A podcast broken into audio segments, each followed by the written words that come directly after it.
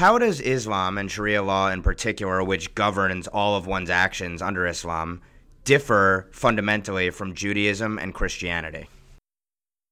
Yes, um, the the first uh, difference is that everything comes from Quran and Sunnah or Hadith, which are totally different from. Uh, if we look at it from the moral sense, sometimes killing is justified in Islam. As I know in Christianity, it's not allowed to do so.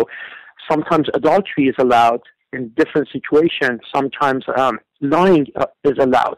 So Islam actually doesn't have any rule in general because every rule can be bent if that serves Allah, if that serves to promote the religion of Islam. So every rule in Islam can be bent. Sometimes you can lie if that furthers Islam's agenda. Sometimes you can kill if that furthers Islam's agenda. So the base of morality is sh- shaky, and at the same time, the, the base of morality is totally different from Christianity.